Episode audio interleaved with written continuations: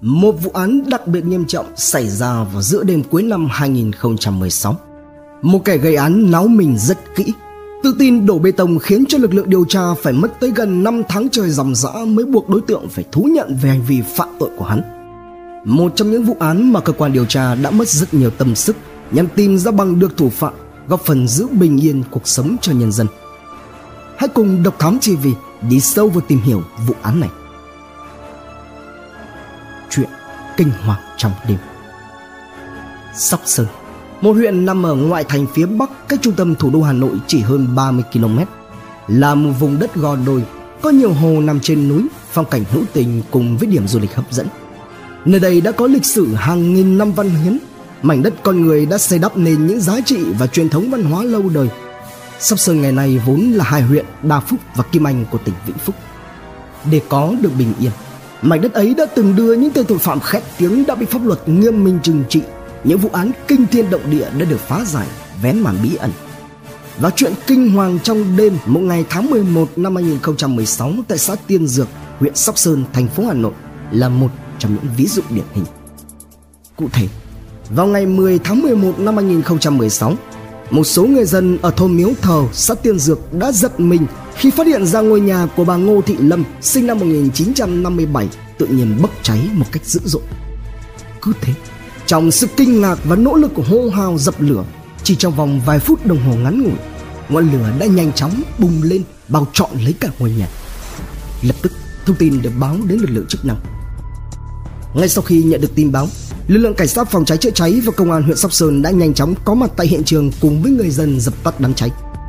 Thế nhưng, chuyện kinh hoàng khiến cho con người ta phải rụng rời tay chân chưa hết. Khi mà ngọn lửa được khống chế thì từ bên trong căn nhà phía bên dưới đống đổ nát hoang tàn vốn là sản phẩm của ngọn lửa để lại. Nhiều người đã bàng hoàng phát hiện ra có một người xấu số đã bị mắc lại trong đó không kịp thoát thân. Cũng rất nhanh chóng người xấu số được tiếp cận xác định danh tính là bà chủ nhà Ngô Thị Lập Thế nhưng, hết điều hãi hùng này đến khủng khiếp khác. Nhận được thông tin, lãnh đạo công an huyện Sóc Sơn lập tức chỉ đạo đội cảnh sát hình sự công an huyện Sóc Sơn xuống ngay hiện trường, phối hợp với các đơn vị nghiệp vụ của công an thành phố Hà Nội và đại diện viện kiểm sát nhân dân thành phố tiến hành khám nghiệm hiện trường và công tác pháp y. Kết quả cho thấy, bà Lâm bị cháy ám đen các vùng như đầu, ngực, mắt, lưng, bụng, hai tay và chân. Trên vùng đầu và trán có nhiều vết rách da cộng với 7 vết thương do vật tay cứng tác động mạnh làm lún sọ. Nguyên nhân dẫn đến tình trạng ra đi là do dập não, phổi không bị ngạt khói. Như vậy là cho đến lúc này, cơ quan điều tra đã nắm trong tay những bằng chứng thép khẳng định được rằng bà Lâm vốn dĩ đã hoàn toàn lìa xa trần thế trước khi bị phóng hỏa và nút trọn bởi ngọn lửa. Ra, soạn. Từ những dấu vết thu thập được tại hiện trường và kết quả pháp y, cơ quan điều tra đưa ra kết luận rằng bà Lâm ra đi là do bị kẻ nào đó xuống tay từ trước và đây là một vụ án mang tính chất cướp đoạt mạng, hủy hoại tài sản đặc biệt nghiêm trọng. Và thực hiện ý kiến chỉ đạo của giám đốc công an thành phố Hà Nội, phòng cảnh sát hình sự và công an huyện Sóc Sơn đã tập trung lực lượng điều tra nhằm làm rõ đối tượng gây án trong thời gian sớm nhất, tránh gây hoang mang trong dư luận nhân dân địa phương. Triển khai trên thực tế, lãnh đạo công an thành phố Hà Nội đã chỉ đạo các đơn vị tham gia phá án thực hiện ngay một số công việc như là tập trung rà soát, thu thập dữ liệu camera an ninh quanh khu vực hiện trường, nghiên cứu để phát hiện ra các thông tin có liên quan. Song song cùng với đó là dựng lại hiện trường qua lời kể của các nhân chứng, đồng thời tiến hành ra soát, dựng lại các đối tượng hình sự nổi cộng trên địa bàn, trong đó tập trung vào các nhóm đối tượng cư trú tại địa bàn nhưng lại vắng nhà, đối tượng có biểu hiện trộm cắp, cờ bạc, cướp tài sản của lái xe taxi, xe ôm. Bên cạnh đó, phòng cảnh sát hình sự cũng nhận sự chỉ đạo phối hợp với công an huyện Sóc Sơn tiến hành kiểm tra các nhóm thợ xây dựng đã và đang thi công công trình tại nơi xảy ra vụ án và các đối tượng khác có liên quan để thu thập các thông tin dấu vết chứng cứ của vụ án.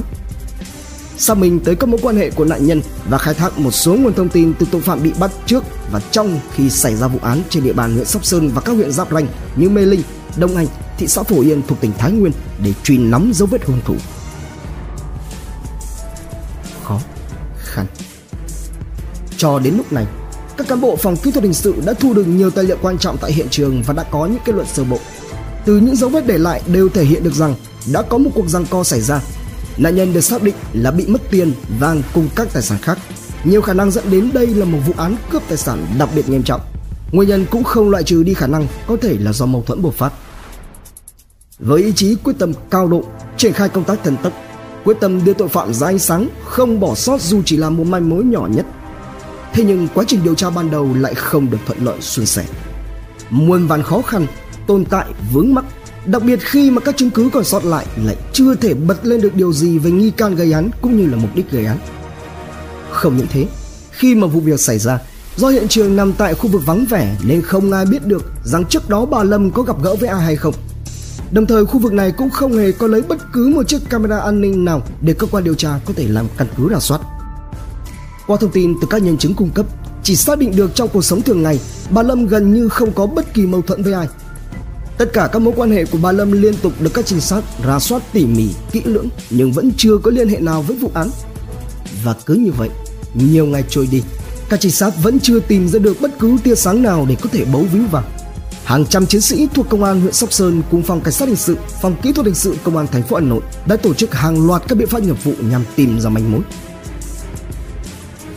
Lộ sáng Sau nhiều ngày giờ ăn ngủ cùng chuyên án, sự kiên trì bền bỉ của lực lượng điều tra đã được đền đáp.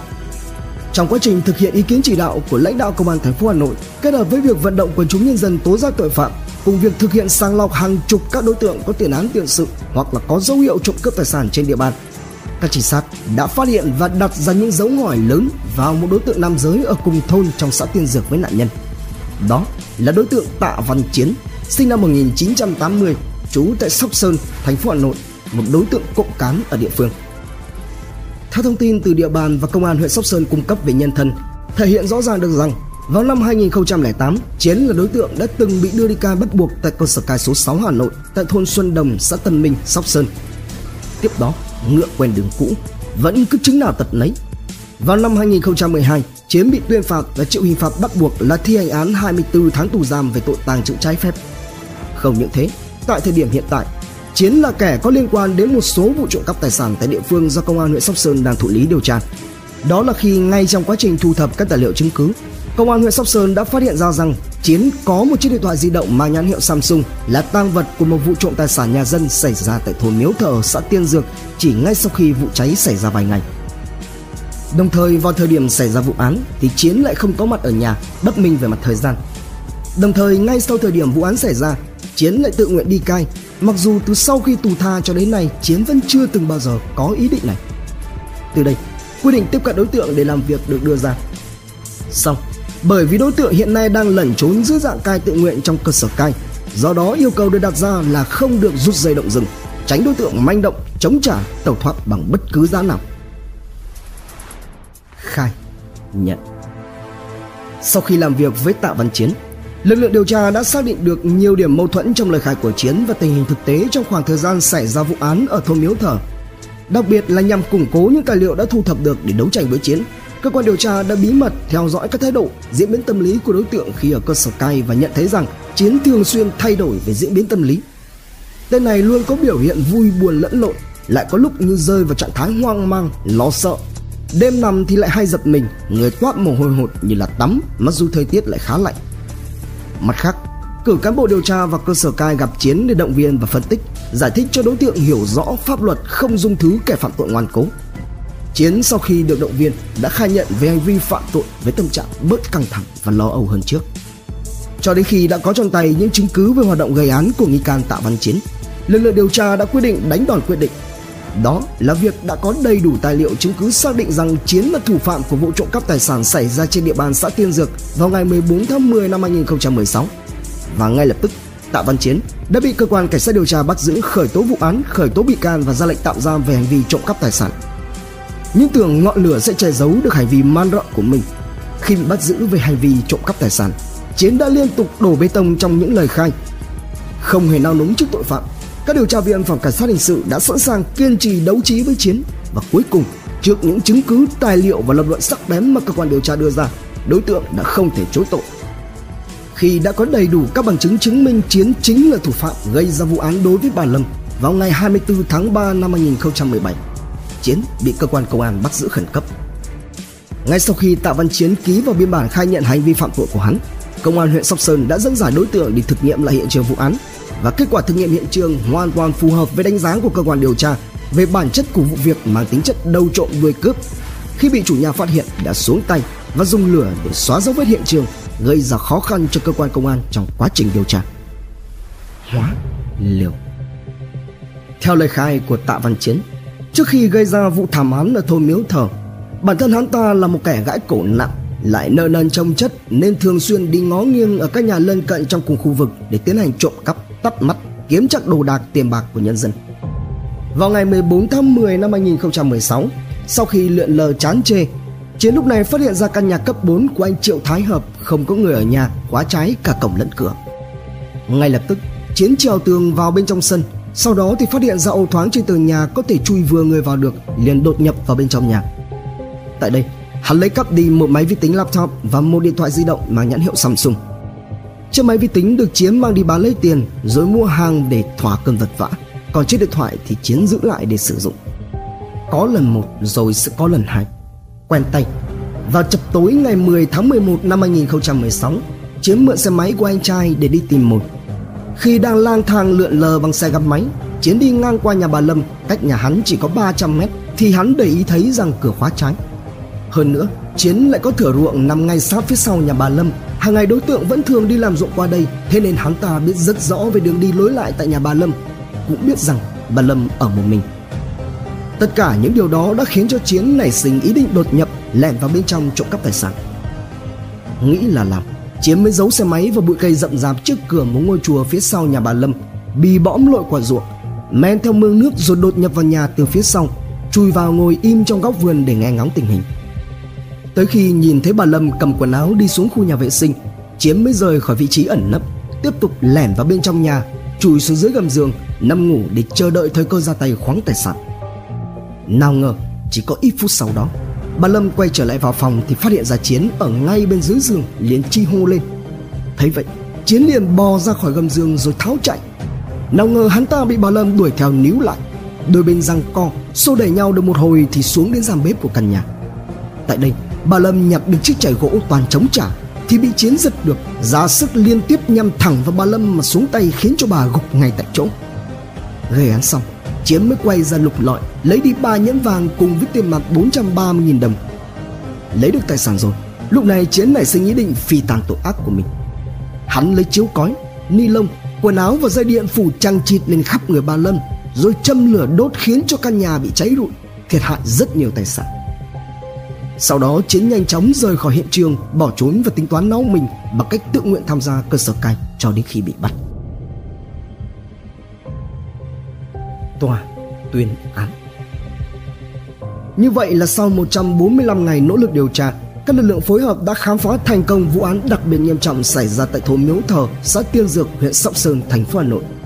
Kết quả điều tra khám phá vụ án được người dân địa phương đánh giá cao, tin tưởng vào lực lượng công an trong công tác điều tra tội phạm, góp phần đảm bảo an ninh trật tự để mọi người dân yên tâm xây dựng được cuộc sống ấm no, hạnh phúc. Ngày 24 tháng 4 năm 2018, Tòa nhân dân thành phố Hà Nội mở phiên tòa xét xử vụ án. Tại phiên xét xử, bị cáo Chiến thừa nhận về hành vi phạm tội của mình. Hội đồng xét xử xác định hành vi phạm tội của bị cáo là đặc biệt nguy hiểm, không còn khả năng giáo dục, cải tạo nên cần phải loại bỏ ra khỏi đời sống xã hội. Khép lại phiên tòa, bị cáo Tạ Văn Chiến bị hội đồng xét xử tuyên phạt mức án tử hình cho tội đặc biệt nghiêm trọng, 4 năm tù về tội cướp tài sản, 15 tháng tù về tội trộm cắp tài sản và 2 năm tù về tội hủy hoại tài sản tổng hợp hình phạt chung cho cả bốn tội danh mà bị cáo buộc phải thi hành là tử hình. Trân trọng cảm ơn quý khán thính giả đã theo dõi. Subscribe, ấn chuông đăng ký để cập nhật những video mới nhất. Like, share, chia sẻ tới nhiều người hơn. Comment những suy nghĩ, ý kiến, bình luận của bạn hay những gợi ý, đóng góp để chúng tôi được hoàn thiện hơn. Độc Thám TV, hai ngày một số vào lúc 21 giờ.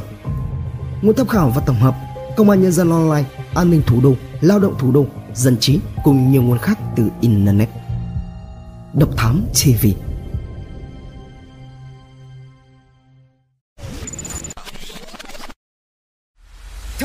nội dung vô cùng hữu ích và thú vị trên YouTube qua hệ thống kênh của Passion Studio. Ghé thăm kênh Độc Đáo TV để theo dõi những thông tin kinh tế, tài chính, kinh doanh, khởi nghiệp. Đến với Độc Lạ TV để khám phá những câu chuyện độc đáo và kỳ lạ khám phá những vụ án kinh điển và bí ẩn, cập nhật tin tức an ninh nóng hổi cùng Độc Thám TV hay tìm hiểu về lịch sử Việt Nam qua Bí ẩn sự Việt cùng nhiều kênh YouTube bổ ích khác đang được xây dựng và hoàn thiện mỗi ngày. Fashion Studio mang đến những giá trị thiết thực